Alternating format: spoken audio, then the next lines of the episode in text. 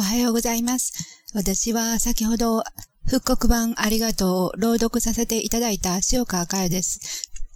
このポッドキャストですか？この活用方法についていろいろ考えておりまして、今回、試しにこういう風なものはどうかなと録音させていただいています。えー、このポッドキャストはすでに学びに触れてセミナーに参加されている人たちもそうなんですけども、えー、学びについてお友達からお話を聞いたりして、本を読んだりして、またホームページを見たりしているけれども、まだまだセミナーには参加されていない人、えー、参加することについて迷われている人も対象というか、そういう人たちにも、少し聞いていただきたいなというのが私の思いです。それでは、あの、今回は試しということなんで、えー、今日、2016年7月30日土曜日、えー、私のホームページ、UTA の輪の中で共に学ぼうというところの、えー、ナンバー560、えー、そこを少し読ませていただきます。聞いてください。あなたは自分の進むべき道が見えていますか？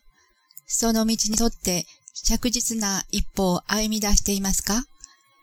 本当に生まれてきてよかった、産んでくれてありがとうと思っていますか？心を向ける時間をしっかりと持っていますか？思う喜び、思える喜びはあなたの中で広がっていますか？次元以降を思うとき、そして宇宙を思うとき、あなたの中に湧き起こってくる思い、エネルギーはどんなものですか？いつも、いつも私たちと共に瞑想をしてください。今回このように少しホームページを読ませていただいたり、して皆さんと一緒に瞑想する時間をこのポッドキャストを通じてそういう時間をいただけたらいいなと思います。また皆さんが何かこのポッドキャストを活用する方法にあたって、えー、自分の中で湧いてきた疑問だとか、こういうことを聞いてみたいなということがありましたら、どうぞ UTA ブックさんの方に、えー、メールしてください。もちろん、それは、これから学んでいこう、真実の道を共に歩んでいこうという人が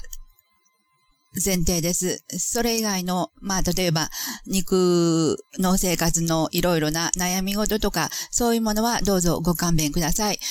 えー、自分が瞑想して、こういうことはどういうことなのかという素直な疑問とか、思いとかがありましたら、YouTube さんにメールしてください。